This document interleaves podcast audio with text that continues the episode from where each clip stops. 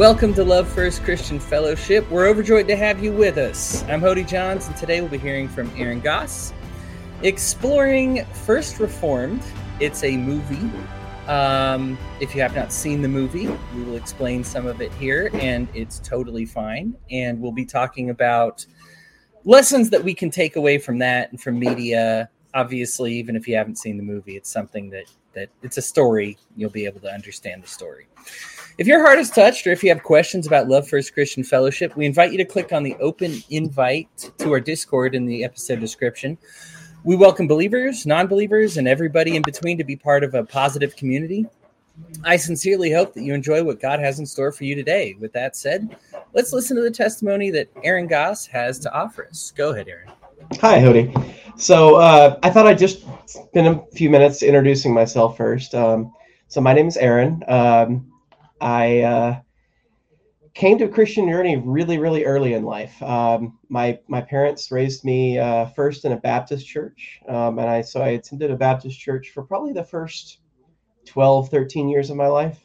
Um, my mother was is deeply religious, um, and she's kind of a moderate conservative. Um, and my father, interestingly enough, is incredibly deeply conservative, like what would become MAGA today, but is not wasn't that at the time.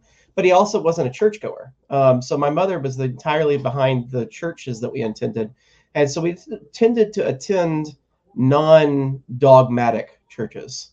Um, so I actually had a pretty positive relationship with Christ as as a child. Um, and so, uh, hey Archie, um, and uh, and then when I was in my teenage years, I attended a non-denominational church um, and uh, did that for the entirety of my teenage years. And I had an incre- like I said, I had an incredibly positive experience in in the churches that I attended. Um, however, uh, what I didn't have a positive experience with with Christ or with religion as a whole, I should say, not with Christ, was Christians and the Christian culture. And so I saw myself slowly drifting further and further away. And I make attempts to reach out to the Christians in my community, um, you know, the Bible study or the, the youth pastor and everything like that at the church, and, you know, ask tough questions. And I felt like I never got satisfactory responses, um, which led me to get pulled further and further away and eventually i just when it when i became an adult and i no longer had to go to church um, you know i i i, kind of pulled away. Um, and i had pulled away for over a decade. Um, i came back to christianity um, about probably about five years ago at this point.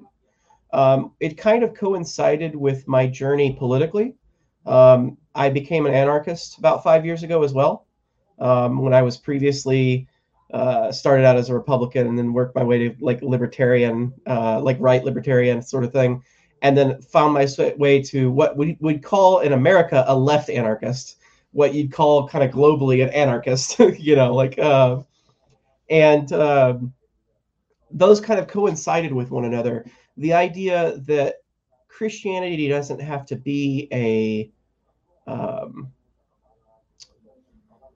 a dogmatic hateful ideology. Um, you know, like uh, I, I hate to word it like that, but that's the that's the impression that I got is that you had to be judgmental of anybody that fell outside of the hegemon.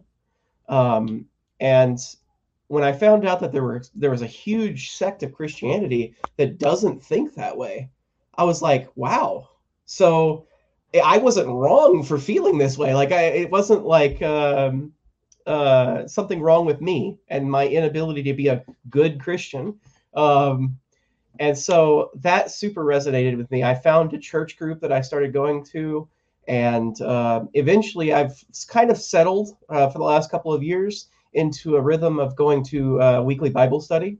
Um, I also have a book study or book club that I'm in uh, that Hody's part of as well, uh, which is super nice. And uh, we have a chat uh, every Thursday night. It's great and um, uh, you know doing stuff like this you know like communing with other christians and uh, and trying to live out a christian journey in a um, uh, I'm trying to live it rather than just speak it, you know.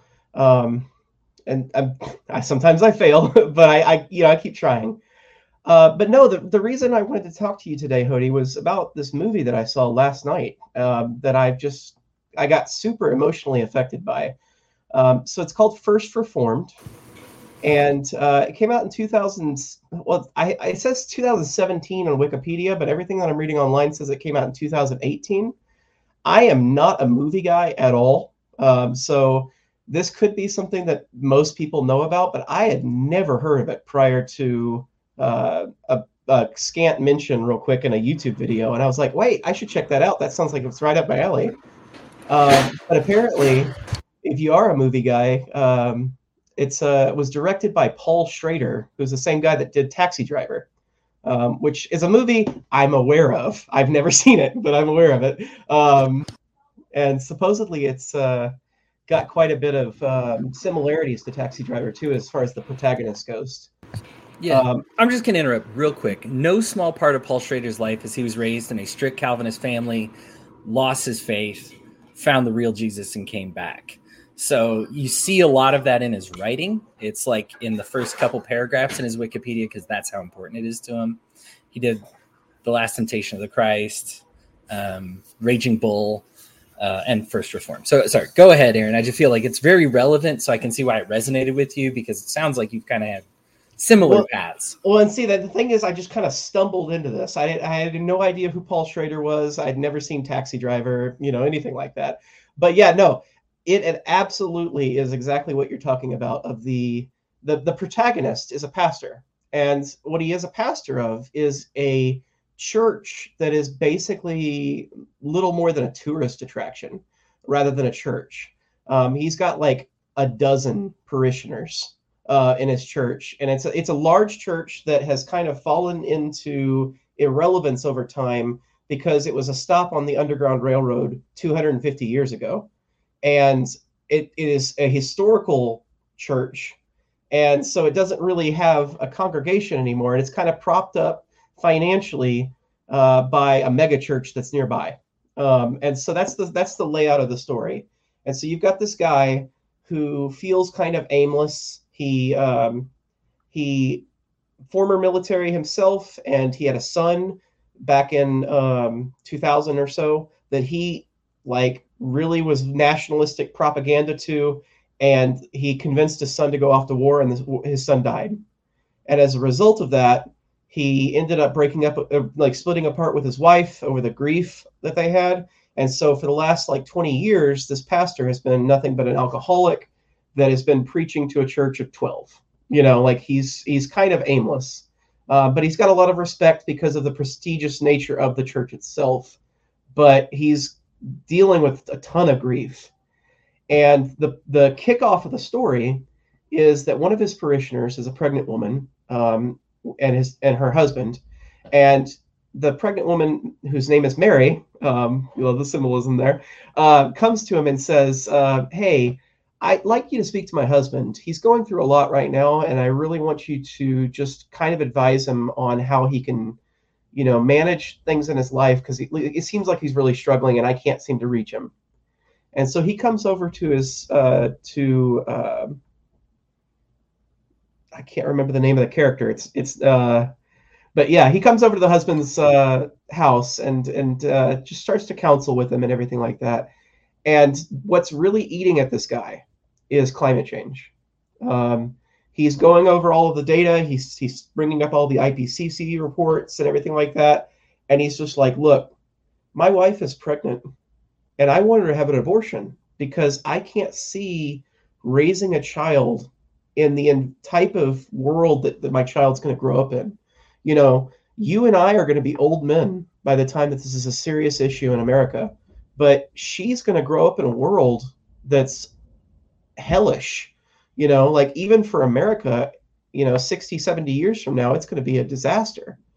And so you know i can't i, I don't have hope for the future. And that's the that's the kind of the thrust of his argument.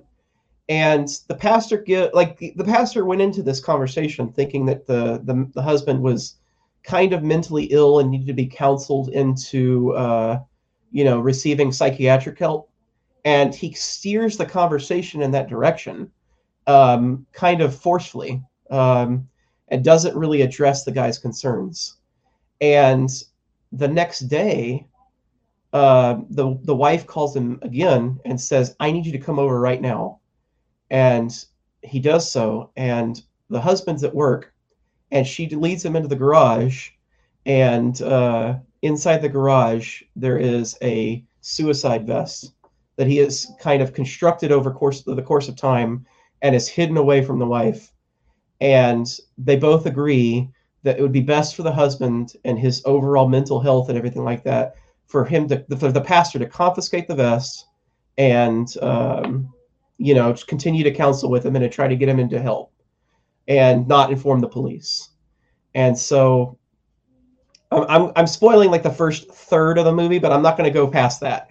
Um, and so what ends up happening is the next day, um, the the husband reaches out to the the pastor and asks to meet up with him at a public park. And when the pastor arrives there, the man has killed himself.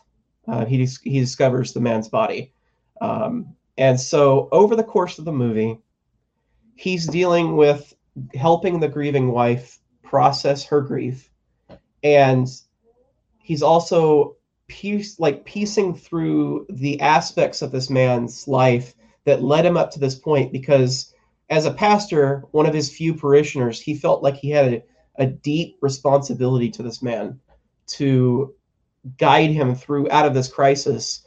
And for him to have killed himself he feels like he, it's an utter failure on his part when he's already so you know heavily um, he's ha- dealing with his own trauma, you know, as it is.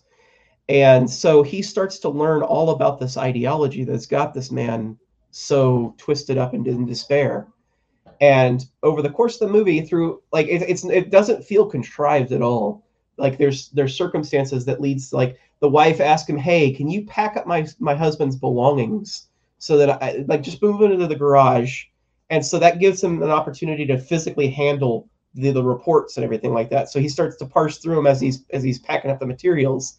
Or you know, in other circumstances, like uh, the husband left a letter for the pastor on his desk, giving him his last will and testament of um, you know I'd like my body to be spread, my ashes to be spread over a toxic waste dump that's nearby.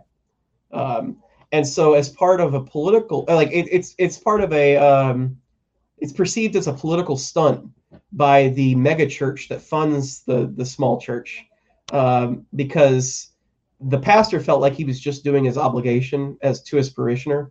But because it was uh, uh, you know at this toxic waste dump and everything like that the press you know reported on it as though the pastor was leading a political rally.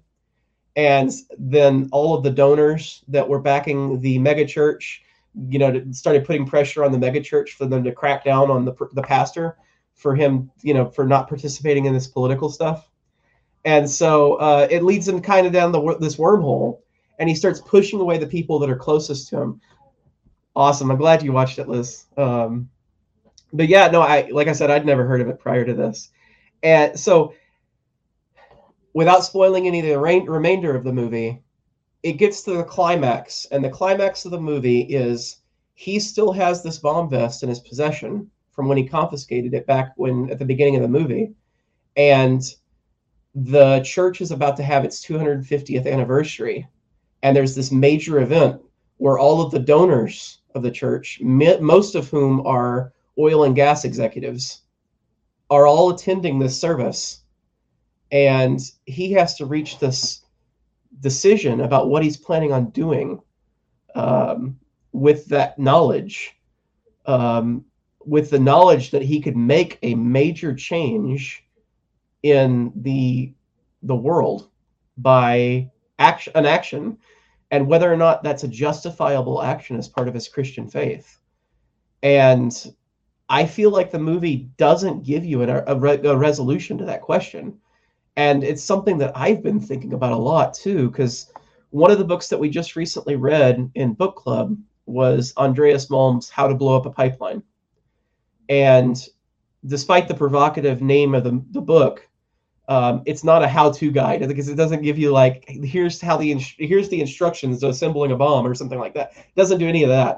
What it does is it presents information, like it presents the um, the the the reality of uh, the climate change as it, as it currently stands with the information that we have now, what the effects are going to be in the future, what the effects are currently, and like because right now we, we we think of climate change as a future event, like it's going to happen sometime in the far off future, but the reality is that like the Caribbean islands, for instance, are just getting utterly decimated over and over and over again uh, through storms that are outrageously unreasonable historically. Like they're they're not they're not uh, uh, they're they're far outside of the norm. Like we're personally right now, I live in Texas. Uh, we're personally experiencing a heat wave that's just now breaking. That's been ongoing for about three months straight, where the temperature has been over 100 degrees for about three months straight every single day. Um, it's it's been the hottest day on on record every day for like over half the days uh, of the last three months. Um, it's not something that's a future thing. Like it's going to get progressively worse, but it's going to be progressively worse in a very very slow, drawn out way that's going to get people to adapt to the new circumstances. And it's like the the frog boiling in the pot. You know, like we're not going to notice it because it's happening so slowly um, but it's just going to be a you know series of people dying in horrific natural disasters over and over and over again, and we're just going to view it as as natural disasters. Who could have predicted it? You know, um, and so that's what I've been wrestling with for a long time. And that that movie did a really good job of capturing that feeling that I've been holding in my heart for well over a year now of what is the appropriate resolution to this scenario. Um, I mean, peaceful activists have been protesting for over three decades now. The science, the science has been pretty clear since the 70s. Like the the the um, the Exxon reports that came out in this in 1978, I think, um, like they they they pretty well like blew open the, the door on the data. Um, so we've known the data, or the, the data has been known by Exxon. They they withheld it for a long time, but the data was known for you know almost 50 years now. And the protests have been going on for about 30 years, and they've been almost exclusively peaceful. And that doesn't seem to have mitigated the crisis any. And Hody and I have spoken on our book club quite a bit, and he's pushed back very strongly on this um, this idea in a very positive way. Like I, I love Hody, um, so I, I, don't mean to speak ill of him at all. Uh, so I mean, we've been back and forth on this quite a bit, and neither of us can come to a strong resolution on it. And I don't know what the answer is, uh, but it's it's definitely worth contemplating. And that's kind of all I got. it's something that's worth um, when we pray and we think about these real world events when we're we're having our walk with Christ, frankly, to ask what what's the best we can do um, to to help combat this kind of issue. Toller, um, the or Toller, the um, the the priest in the movie, yeah, you know, he has an issue where we kind of skip the end just a little bit, he's going to blow everybody up and kind of uh, and and kind of experiences a change of heart because someone he loves is in attends the service. Mary attends the service and elects not to blow himself up, and then Mary stops him from committing suicide. Um, and we have to ask ourselves, you know, there there's Toller rest wrestles with this as well as we should. That you know you may think, well, it's a violent solution, but is it the only solution? Or, you know, it's the peaceful solution, but will it be enough? Um, are these and things that we have to balance. Now, I will say from um, Love First Christian Fellowship's perspective, we are strictly um, peaceful and peacemakers. That's in the Bible. Um, and obviously, we want to push forward a. Now, here's the thing: is is what I recognize with some of the protests is they they say I don't hurt anybody, but they're being an inconvenience or they're causing harm, um, causing delays, whatever it may be. Now we can talk about the mitigating harm, of course, with the world ending via some kind of global warming, and or, or you know, even if we say that the water temperature is getting turned up very gradually, um, that that people's worlds are ending, even if not the entire planet ending all at once. Um, and this is it's harmful. Uh, Toller correctly sees it a matter of Christian stewardship. And he sees it as very straightforward. And everybody's like, well, it's too complicated. Let's take a real nice role in this issue. Ultimately, if people are being harmed, well, Aaron and I may have differing opinions on the action we need to take. We do agree that this is an actionable thing. You cannot stand by and watch innocent people get harmed and simply throw your hands up and just say, you know, they don't matter. And as much as ye have done to the least of these, you've done unto God. So if you stood aside and watched as innocent people were harmed by, you know, whatever it may be, you're you're part of this is how you treated God. You know, these are these are the people that are suffering from it. Um, so it's it's something that we do need to consider. I just I just want to remind everybody that at least if you act on behalf of this organization, it would be in a peaceful way.